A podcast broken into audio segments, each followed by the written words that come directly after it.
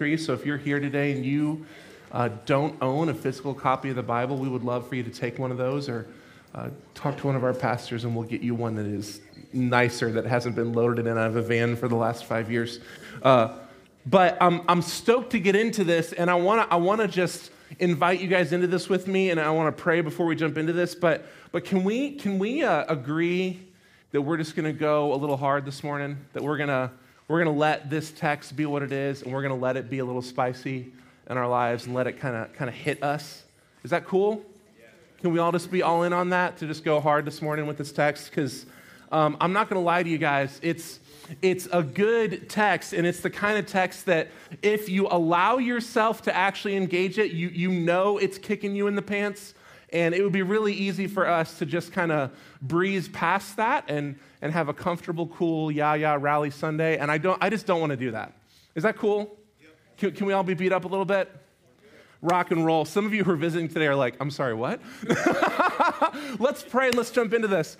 Jesus, thank you so much. Thank you for uh, the gift of your church. Thank you that we are sitting in a public space and we are worshiping you and we're digging into your word, God. This morning, we, uh, we want to lift up with solidarity our brothers and sisters around the world right now who uh, have to fight to be able to worship you and have to sneak and they have to hide and they have to work really hard and suffer to be able to gather together, God. We are so grateful for the insanity of privilege, the embarrassment of riches that you have given us.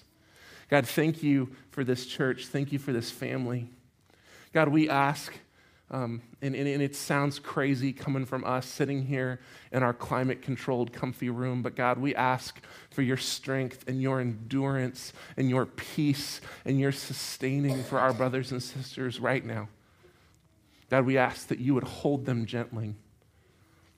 God, we ask that we would have true solidarity, true heart connection with our brothers and sisters as, as together, as your church pursues after you and partakes in your mission and prepares for the amazing eternity that you have for us. Holy Spirit, anoint this time. Be our discipler, be our preacher. Speak to us through your word. Cut us where we need to be cut. Convict us, teach us, remind us. And God, let us leave here this morning having spent our morning with you. We love you, Jesus. So we pray these things in your name. Amen. We're in Colossians chapter 4, starting in verse 5. It's a short one today, so I'll make sure we're all turned there. Colossians chapter 4, starting in verse 5, we read this Walk in wisdom toward outsiders, making the best use of the time. Let your speech always be gracious, seasoned with salt, so that you may know how you ought to answer each person. And this is the word of the Lord. Can I read that one more time? It was just a little too short. Can, can, we, can we step back in that again? Walk in wisdom toward outsiders, making the best use of the time. Let your speech always be gracious, seasoned with salt, so that you may know how you ought to answer each person. And this, beloved, is the word of the Lord. So, we're going to talk today about what it means to, to walk in Christ as you have received him, right? That's kind of the thesis of Colossians, specifically in how you engage the lost and dead and dying world around you. What does it mean to walk in Christ to, to walk in Christ as you've received Him, to continue in this amazing thing that is Christianity, that is the kingdom of God, that is gospel living, when you are in the world surrounded by people who are not a part of this kingdom. What does it mean to participate in the mission of God? What does it mean to walk with wisdom for outsiders? So, what we're going to do today is we're going to look at this short little text. We're going to put it in the context of all of Colossians. That's going to give us a couple little cultural, historical pieces that we need to flesh out. But ultimately, this is going to connect us to two specific teachings Jesus gave one in Matthew, one in Luke. And I think that'll give, I think that'll, that'll leave us with enough to stew on as we kind of limp out of this space this morning. Uh, and hopefully, after sharing communion and leaving, we can, can walk out of here in joy and unity for the amazing things God has called His church to. Sound good? Rock and roll. So, just a reminder. We're in this letter to the Colossian church. And I know I keep saying this each week, but I, I, do think it's actually really important for us to remind ourselves that, that we're not just, we're not, it's not like Paul, right, was thinking of Red Tree right now in West County in 2020 when he wrote these words. Like we, it's important for us to do some work to continually remind ourselves that, that we're engaging a text uh, that God supernaturally preserved from, from a different time in a different context context, right? So, so here's this letter that was written by the Apostle Paul to this church that was struggling with syncretistic heresy. They were, they were taking aspects of pagan and Jewish practices and they were mixing them into Christianity until what they had left on the other side was no longer Christianity. So their pastor, a guy named Epaphras, leaves and goes and finds Paul and begs Paul to write this letter, uh, exhorting and, and, and engaging and challenging this church to return back to the gospel. So that's where we get Colossians. And Paul writes this letter, and essentially what he does is this massive offensive where he spends like half the letter simply talking about the sufficiency and excellency of Jesus. Chapter 1, chapter 2 is just Paul over and over and over talking about how good, how sufficient, how excellent Jesus is. His finished and accomplished work on the cross, his perfect person, his resurrection, his deity, his authority, all of these things are totally sufficient to answer the needs and longings and hurts of the human heart. You don't need anything else.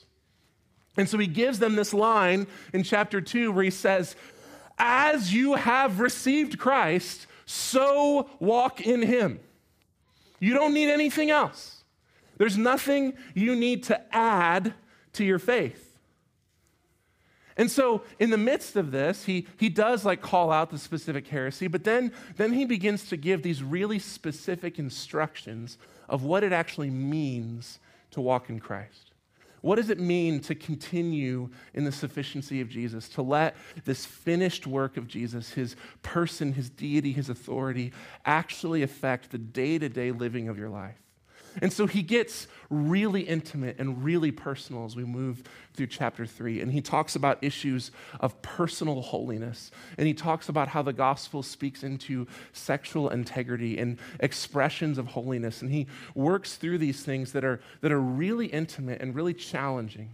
And then he expands them out and talks about communal holiness, how your personal holiness should affect the holiness of the church. And the way we live and operate together as the family of Christ should be expressions of holiness through unity and through radical forgiveness and through engagement with the word and engagement with the spirit. And then he moves on even further as he ends out chapter three and he talks about how the way of Christ, this holiness, moves from your own heart to your church family to your larger family and work context. That the way you engage your marriage, your singleness, your parenting, your coworkers, all should be influenced, should be affected, should be changed by the person and work of Jesus. Called holiness. Holiness in your own heart, holiness in your church life, holiness in your family life, holiness in your work life. This is what it means to walk in Christ as you've received him. And then in chapter 4, Paul finally explains the idea of walking in Christ, this kingdom holiness, outside of the church and into the mission of God. How does this holiness move outside of our community and into the larger world? And so we ask the church to pray for him. And I love that this is the way Paul chooses to talk about holiness. Our holiness and our, our connection to Christ is expressed to outsiders. Is he shares a prayer request. And he asks this heretical church to pray for him, to pray for him personally, but also to pray for his ministry to pray for doors to be opened, for ears to be opened, for, for avenues of proclamation. He invites this church into the inner workings of his ministry. And we could, we could spend a whole extra week talking about the fact that Paul was in prison being mistreated and, and abused and unjustly treated. And his prayer request was that God would open up more avenues for him to proclaim the gospel, not that he would receive justice. Come on. But he asked this church to pray for him in the midst of his suffering that the kingdom might be advanced. And by the way, Matt did an amazing treatment on this text and this idea of prayer and kingdom prayer last week. I'm not going to re-preach that as much as I may be tempted to. I'm not going to re-preach that. It was amazing. You can listen to it. And by the way, if God did something heavy in your heart regarding your prayer life and what it means to walk in holiness through prayer, then I would strongly encourage you to set aside and prioritize the time to come to the prayer meeting that Craig is leading on Sunday mornings because that is how you grow in your prayer life is by participation. You show up and you listen and you learn and you engage in prayer, and that time is set aside and it's there, and it was beautiful this morning. So if God did something in your heart about prayer, uh, we'll see you next Sunday. It's going to be amazing. like let's let's do this. But he asked God to to to to to, to, to he asked this church to pray for him. Whoa, that was bad total brain fart. He asked his church to pray for him, for God to open up avenues for his ministry to continue. And, and, and I want to I want, I want to stop here for just a second, because I think it's important to point something out. It's important to point something out. He, he's just now at the end of the letter turning this teaching outward, turning it from inward to the inner life of the church, to the inner working of the believer, to the outward expression of this church. I think it's important to know this that it's natural to turn inward as an individual or as a church when hard things happen. It's really natural. This church had been through a lot. It was bad enough that their pastor left to go tattle on them, right? This church had been going through some hard stuff. And so the majority of the ministry, the teaching, the exhortation that Paul gives in this letter is very inward to the life of this church. And that's pretty natural. In fact, if we think about it, the kingdom life starts out pretty inwardly. It's you and the Holy Spirit, and then it's your church and the Holy Spirit. And, and that, that really is like, that's a natural, okay thing, but that is not the ending point of the kingdom of God. The kingdom of God does not terminate on your personal experience with Christ. It may start there, and thus it may be natural after a season of hardship or suffering to turn inward, but you cannot stay there. Beloved, if your experience of God, if your experience of holiness and growth and passion in the Spirit terminates on yourself, I'm going to say this bluntly because we all need to hear it. You're doing it wrong. That is not how it works. It's not how it works. It begins here. But God works through us, turn us outward, because He is passionate about this dead and dying and lost and hurting world. And He loves every single creature on this planet with a passion and a ferocity that we cannot understand. He's left us here for a reason. I wonder how much Red Tree needs this same reminder that the Colossian church needs. You know, I haven't been here super long, right? Like, God brought our family here in 2015, which is not a super long time ago. And a lot of you have been here longer than I have, but man, this was a different place in January 2015. Literally, physically, we weren't in this place, right? But, but this was a different community back then.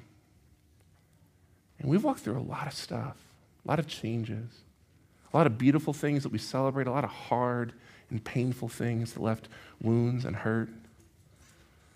And I'm just going to say it's natural.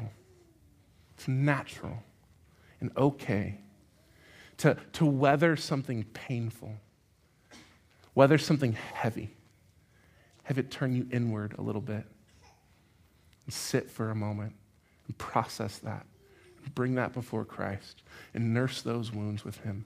That is natural and good and holy, as we see. But we don't get to stay there. We don't get to stay there. And if we force ourselves to stay there, it makes it worse. Because your faith was never meant to terminate on you. And Red Tree's experience of the kingdom was never meant to terminate on Red Tree. We have been called to something bigger, called to the kingdom of God, called to the work, to, to, to join with Jesus in his mission to seek and save the lost. Come on. Which brings us to today. He gives this prayer request, he invites them into his ministry, and then he gives this little bitty text where he challenges this church on how they're going to engage the community around them. Little bitty text. One of the things they talk about in Bible study is proportion, what proportion is given to different topics and ideas, right? A big chunk of this book is set aside for the excellency and sufficiency and wonder of Jesus. A massive chunk of this book is set aside for internal concerns of personal and communal and family holiness. Two little sentences are set aside for how the church engages the lost world. And it's important to note that. That's where this church was at. They need to do some heart work, some inside work. But Paul doesn't let them get out of it scot free. He doesn't let them deal with those deep heart wounds and those issues of repentance without reminding them of the truth of their purpose and their identity as ambassadors of Christ. See, this section is the closing of the teaching in the book. I don't know if you guys noticed this, right? Like, we've only got essentially two more weeks in this whole study.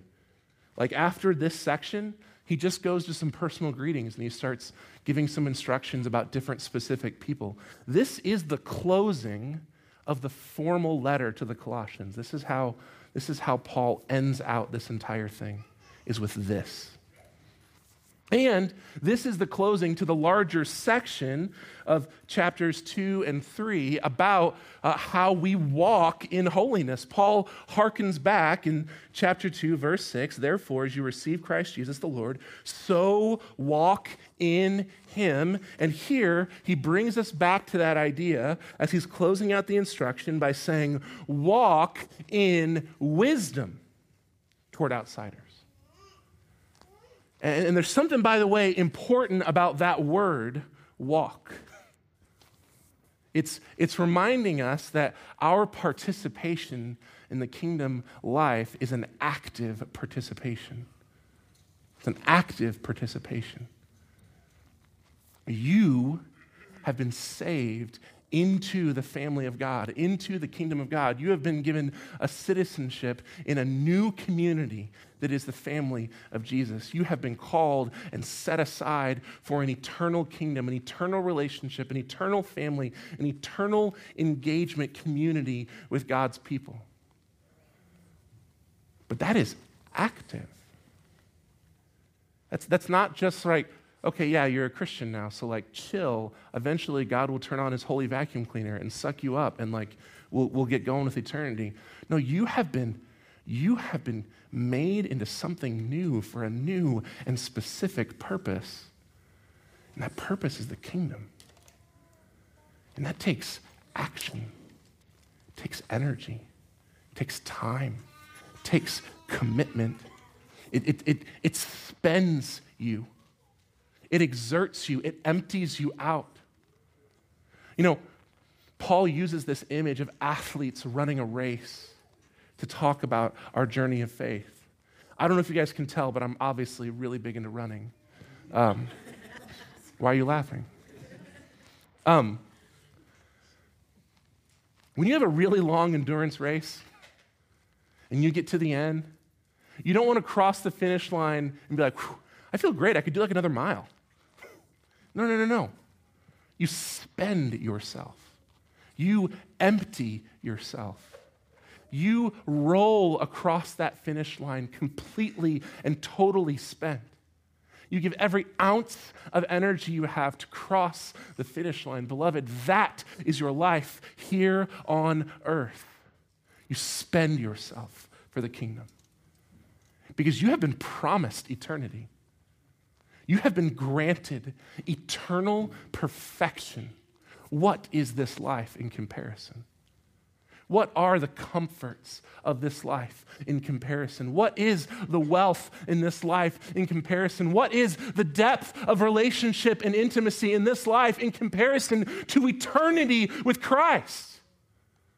This is why Jesus says, do not store up for yourself treasures on earth where moth and rust destroy. And that's not just talking about being greedy with your money, that's talking about the amount of our identity and the amount of weight we put on the experience of this life. That speaks to the ways we idolize our marriage and the ways we idolize our children and our family and our comfort and our experience and our wealth and our retirement, all of those things. Beloved, you get to spend those for the kingdom, to eke over that finish line, emptied out, and enter into eternity of perfection with your king. Come on. Now, as I said that, some of us are like, okay, cool. I get that, right? Like, I know that's a cool say that in church thing, but like in my heart, I'm like, mm, that sounds awful. Why would God give me this marriage and this? Like, those things are sacred and those things are important. And what you're saying sounds, it sounds pretty bad. That sounds like something that I, I don't necessarily want to do. What do you do with that tension? Because I'm being real with you guys, like that, that is attention. I think is what we need to talk about here for a minute. So we need to talk about this idea of the mission of God and how we're invited into it. I, I, I want to walk through this text and kind of bring us back to some of the specific words Paul chooses to use. And I think it'll illuminate some of some of why the New Testament seems to use such extreme language for us living our life here on earth in preparation for eternity. So, he says, Be wise, walk in wisdom with outsiders. I think this is a great word to pause us. Walk in wisdom with outsiders. Think about the actual relationships you have in your life right now with people who don't know Jesus and are not given over to the kingdom. Some of them I'm sure you're related to. Some of them you might work with. Some of them might be your neighbors. Some of them might you, you might go to school with. They might be friends, whatever. But, but you have relationships with people who don't know and love Jesus. How do you define those relationships? How wise are you in those relationships? How much discernment do you use? in the time you spend, in the words you speak, in the things you participate in.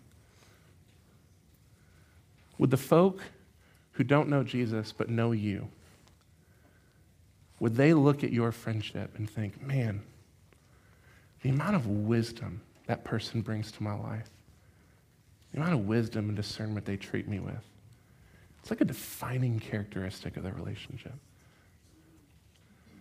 I think that's worth considering. I think it's worth considering and pausing there. And there's a reason, by the way. There's a reason that Paul uses the word wisdom, this slow, thoughtful, intentional word. And it's the next phrase make the best use of the time. The, the literal Greek phrase there, by the way, is buy as much time as you can afford. That's a good phrase, right?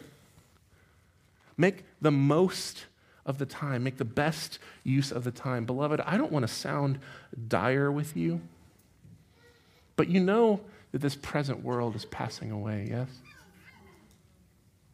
You know that what we are living in is temporary, and what we have been called to is eternal. That's like, that's a drastic difference.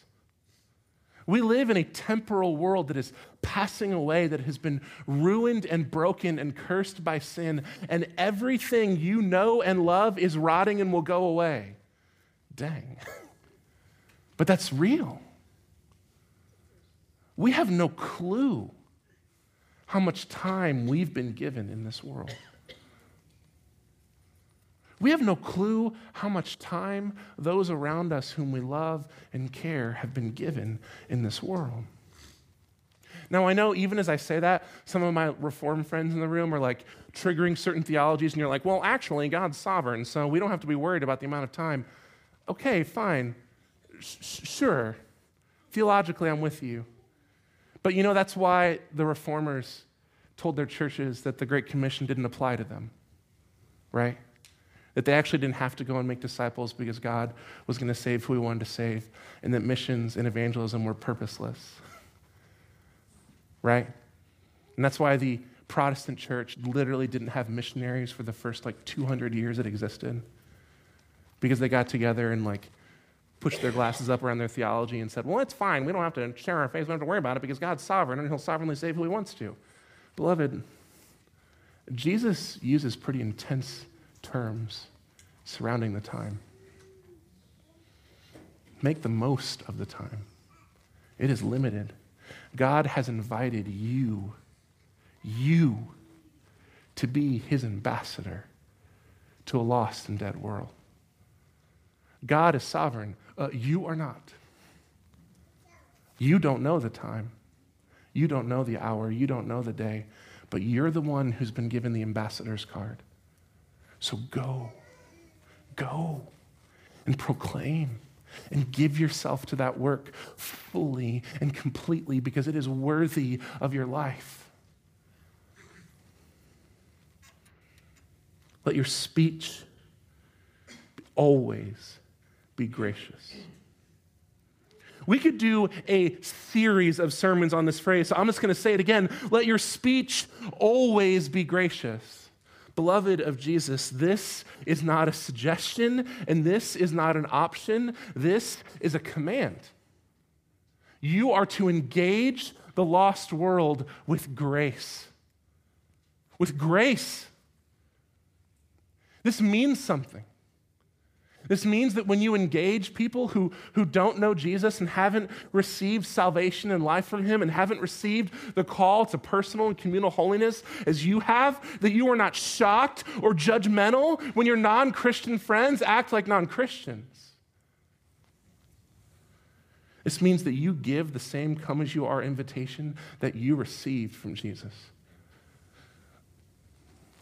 Beloved, not many of us were wise by human standards. Not many of us were of noble birth. Not many of us were great people when Christ called us.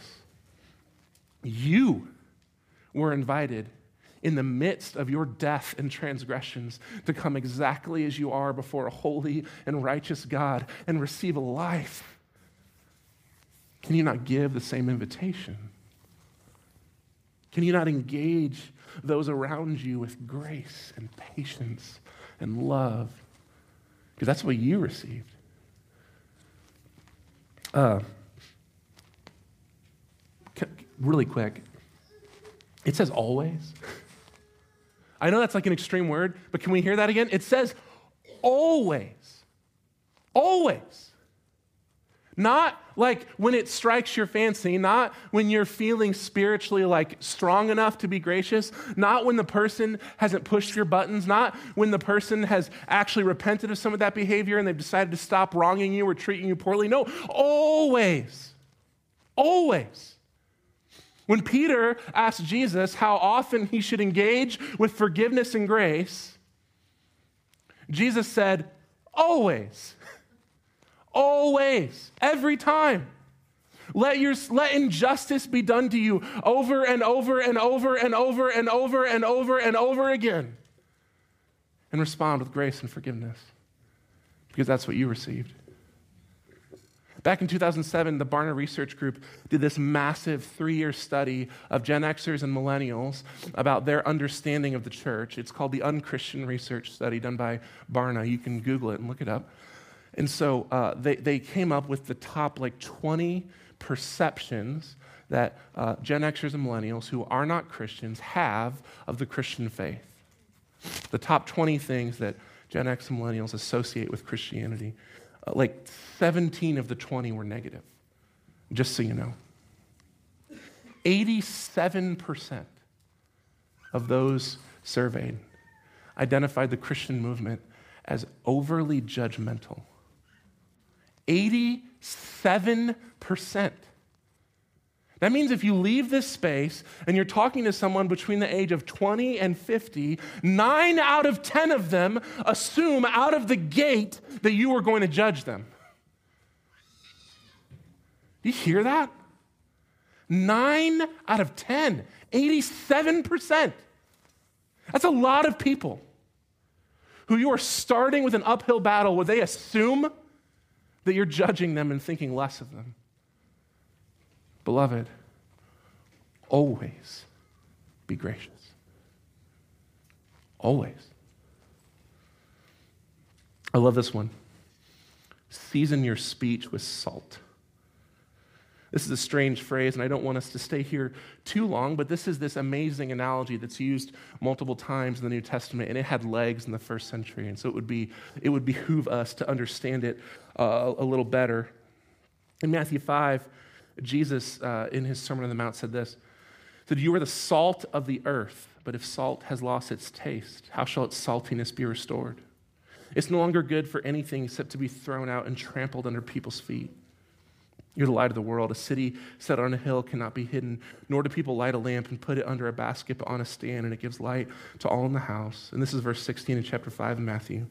In the same way, let your light shine before others, so they may see your good works and give glory to your Father who's in heaven. This image of salt and light, right? This is something that, that we've, we've probably heard before connected to the Christian walk. And, and man, there's, there's a lot we could do with this, but I, I just want to give us like a little window into the importance of salt in the first century. So I got a picture here uh, of some salt uh, from the, the Dead Sea. The Dead Sea is like the saltiest uh, body of water. We don't? Oh man. Well, you can imagine it. It's like a picture of water, and there's a bunch of salt. You got it? All right, cool. See, if my younger brother Luke was here, I would have put his picture up and said, This is a picture of saltiness. Um, but he's not here, and he doesn't even listen to the podcast, so this that moment was wasted. Anyway, uh, anyway, what is going on here? Dead Sea is this really salty body of water, and they would gather salt from it by uh, as, as, the water goes down with tide. Uh, the water evaporates, and these balls of salt form on the beach, and you can pick them up. They're like between the size of a golf ball and a softball. And, and, and they would gather them and use them for all sorts of things. Salt um, can be used as a disinfectant. It can be used to preserve food in an area where you don't have access to refrigeration. Um, it, could, it, could, it was used in ceremonial things for sacrifices. It was used as currency in some parts of Palestine and those things. Salt is a really important thing. But the one that I want to focus on is this salt was used as a seasoning by people who were too poor to afford other seasonings. I can't, can't go out and buy vanilla beans and lavender, but you know, there's salt on the ground outside, so I can use that. Which, really quick, I don't like I need to not derail us here. But salt's just a rock. And at some point, someone was like, we should put these rocks on our food because they taste good. And they don't do that with any other rocks. And maybe, it's, maybe other rocks taste good and we don't know. Because I'm not trying it. Because I'm not picking up rocks and putting on my food. But salt somehow made someone at some point saw this weird dirt rock like on the beach and they're like, I'm grinding this up and putting it on my food. And look at that. Changed the whole world. Anyway, here's the thing about salt you need to know and this is the simplest way to say it salt makes stuff better. It just does. If you don't believe me, go home and pop some popcorn. Put no salt on that bad boy. No butter either, because butter has salt in it. Just eat that stuff dry. that's, not, that's not good. That's not a good experience. Salt makes stuff better. It's why we put it in everything. We love that sweet, salty rock. Salt makes stuff better, which is why we're told to season our speech with salt. Told to season our speech with salt. Make your words taste better. When you're engaging someone who doesn't know Jesus, how good do your words taste? Because here's the thing if you are going out into the lost and dying world and proclaiming the truth of Christ, you know that the gospel is hard.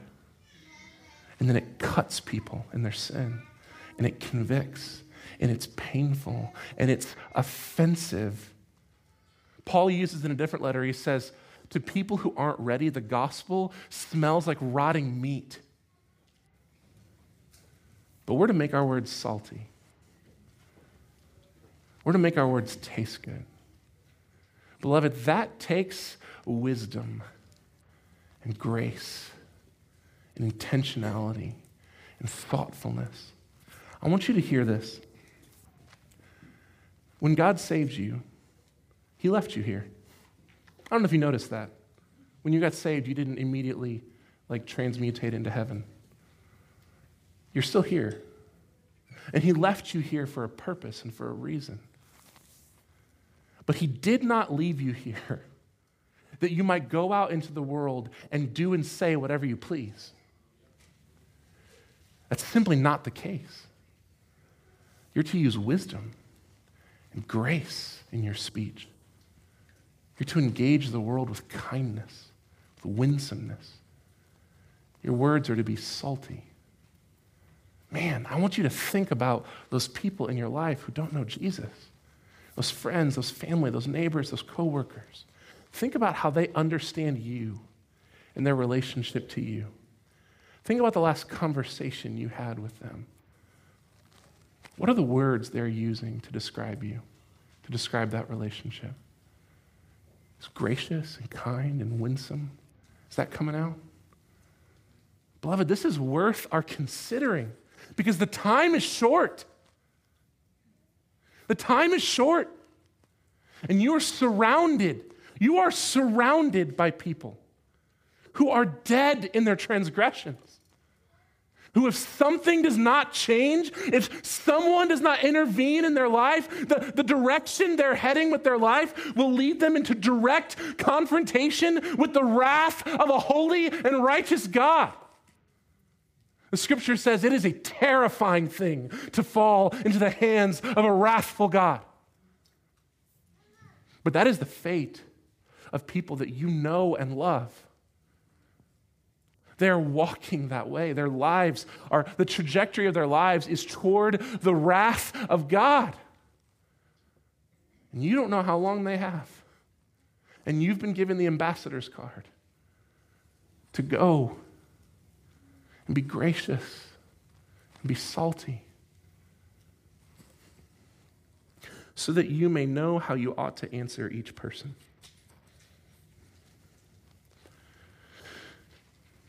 The gospel of Jesus Christ speaks into the human experience.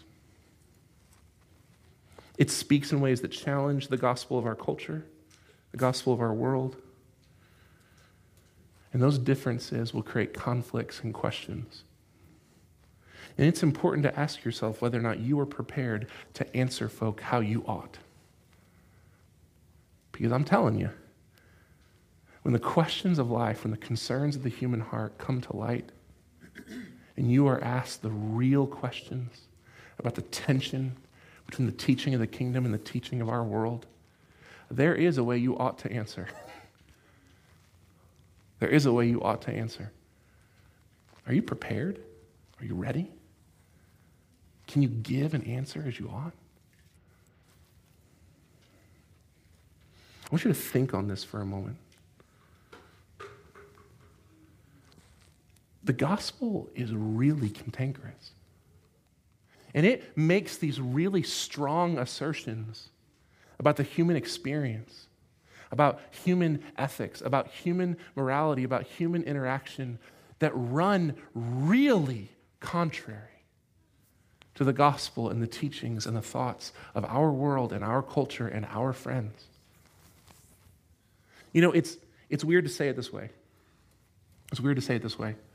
But the majority of the people you're going to engage who don't know Jesus, they're not sitting in some posture where they're angry and dismissive and frustrated with Christianity. Some will be, but the majority will not be.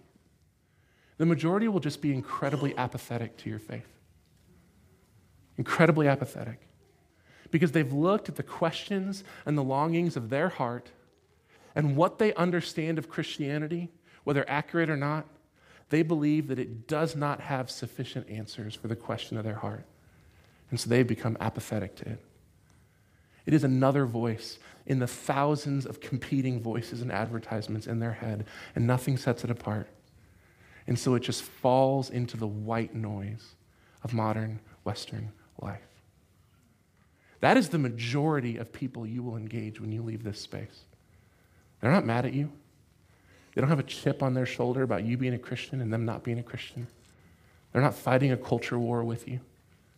They just don't really care. You can do you, and they'll do them, and it's good. But, beloved, we know better. We know better. We know that Christ's work on the cross is sufficient. We know that he actually speaks into the longings of the human heart. We know that the message of the gospel is actually sufficient to answer every question the human heart has. We know that. But they don't. And you, beloved of Jesus Christ, are the one that he has placed in their life. You are the one who He has put in their neighborhood and their school and their job and their friend circle and their hobby. You are the one there who knows the truth. You know that Christ is actually sufficient. You know that He actually answers the longings of the heart. That he actually speaks to the deepest wounds and pains and insecurities and all of those things. And He's placed you in their life. You're the ambassador, you're the speaker, you are the missionary. You are the missionary. I am the missionary. We are the missionaries. In just a few weeks after Easter, we're going to do this series where we talk about some of this and talk about some of the questions our culture is answer, asking, and, and where we're going to talk about the bigness of the gospel and the sufficiency of Jesus to speak into some of these things. And, and, and, that'll, be, that'll be cool, and that'll be, I think that'll be beneficial for us. And I think it'll be fruitful for us to sit back and ponder some of the ways that the, the gospel and Jesus' answers to the longings of the human heart have been dismissed. I think it'll be beneficial. But when it comes down to it, beloved, you are the missionary put in someone's life. And you know the truth. You are a complex person with a mixture of wounds and hurts and joys and sorrows. And Jesus has met you and saved you and called you from death to life. And He has answered the deepest longings of your heart. And He has given you joy and purpose and meaning. And then He has placed you in that person's life. Come on. There's no escaping the simple reality that you are Jesus' mouthpiece, that you are his ambassador. You know, there is a direct line of discipleship from Jesus straight to you. Do you know that? That Jesus came into earth with this amazing message of the kingdom of God, and he faithfully handed it to the 12 that God had given him. And they went and they preserved and kept that sacred message, and they faithfully handed it to those who were in their life. And they faithfully handed it, and they faithfully handed it, and they faithfully handed it. The early church, the church fathers used this phrase they called the rule of faith, where they said our role is to faithfully preserve and hand off the gospel as given from Jesus to the apostles and the apostles to us. And that gospel has been preserved. and has been handed off faithfully from generation to generation of disciples, leading back from Jesus himself to you. You have been handed that sacred gospel, supernaturally preserved by God Himself and faithfully given to you. And you are invited, invited to hand it off to other people. I want to end our time with one of my favorite parables. This is from Luke 14. I'm just going to read it to you guys. I need to go quick. Jesus was sitting at a party with a bunch of rich people, and uh, they were asking him some questions about the kingdom of God, and there was kind of this back and forth. And Jesus finally responds with this parable. This is Luke 14 and in verse 16. But he said to him, A man once gave a great banquet and invited many. And at the time for the banquet, he sent his servant to say to those who had been invited, Come, for everything is now ready. But they all alike began to make excuses. The first said to him, oh, I've bought a field and I must go and see it. Please have me excused. And another said, I have bought five yoke of oxen. I, I go to examine them. Please have me excused. And another said, Well, I've married a wife and therefore I cannot come. So the servant came and reported these things to his master. And the master of the house became angry and said to the servant, Go out quickly to the streets and lanes of the city and bring in the poor and the crippled and the blind and the lame. And the servant said, Sir, what you have commanded has been done, but still there is room.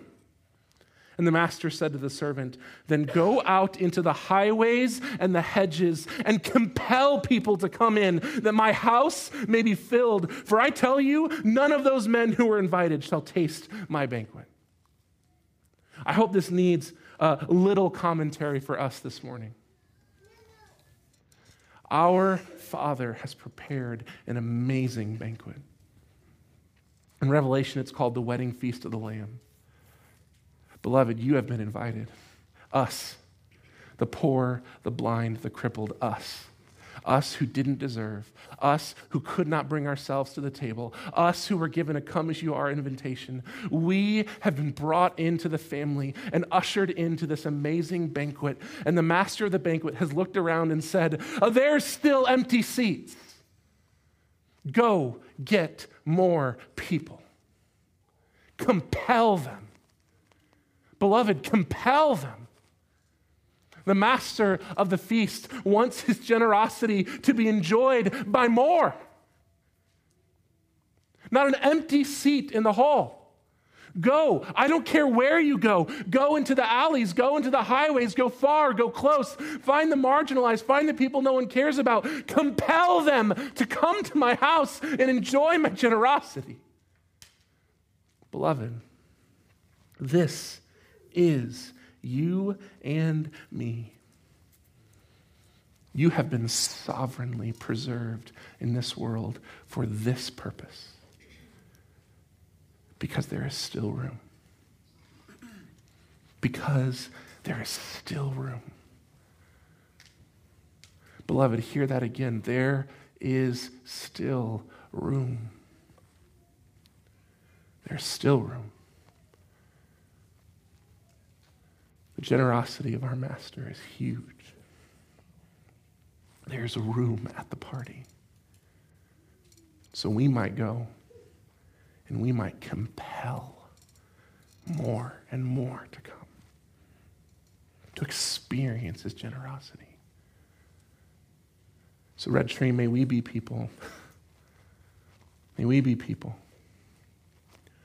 who go out into the byways and the highways and the hedges and the streets and the alleys, who make the best of the time, who walk in wisdom, who speak always with grace. May we be salt in a dead and dying world because there is still room. Beloved, this work is worth giving your life to. It's real, it's big. And when I said at the beginning that some of us don't like to have our idols of good and wonderful things poked at, and we don't like to have our idols of a comfortable, awesome American life poked at, I'm right there with you. I'm right there with you. But, beloved, there's still room. There's still room. why would we not make the most of the time? I'm going to pray for us. We're going to have a time where we sit and pray and respond to what God's saying to us. We have a couple of prayer counselors today, Kim and Matt. If you guys want to stand up so people can see you. Here's what I'd like to do I'd like to give some space for us to uh, just be honest with Jesus for a couple of minutes. Is that cool? Can we just find some space in this room to be with Jesus for a moment? If you can do that in your chair where you're sitting, that's fine. If you need to find some space to get on your knees, if you need to get a little more alone, that's fine. If you need a human being to pray over you because you just can't quite put some words to what you're feeling right now, man, come find one of our prayer counselors. Come find one of your pastors. But let's let's take a few minutes to be in this with Jesus, to be confessional with Him,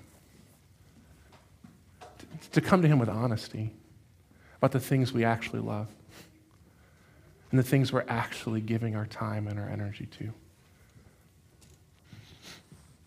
I hope you don't feel beat up right now, because I'm not trying to guilt you or shame you. But we are supposed to hear this. And we are supposed to be challenged and cut by this. We are a part of this church. And this call is for us. This call is for us. Not the missionaries on the field, them too. Not just the persecuted church whose faith is so awesome and they, and they suffer. No, this is, this is for us too. And we need to feel this. I'd invite you to come before Jesus and be honest with him because he already knows. Let's spend a few minutes in prayer. And then I'll close out this time for us and we'll, we'll sing a song and then we'll take communion.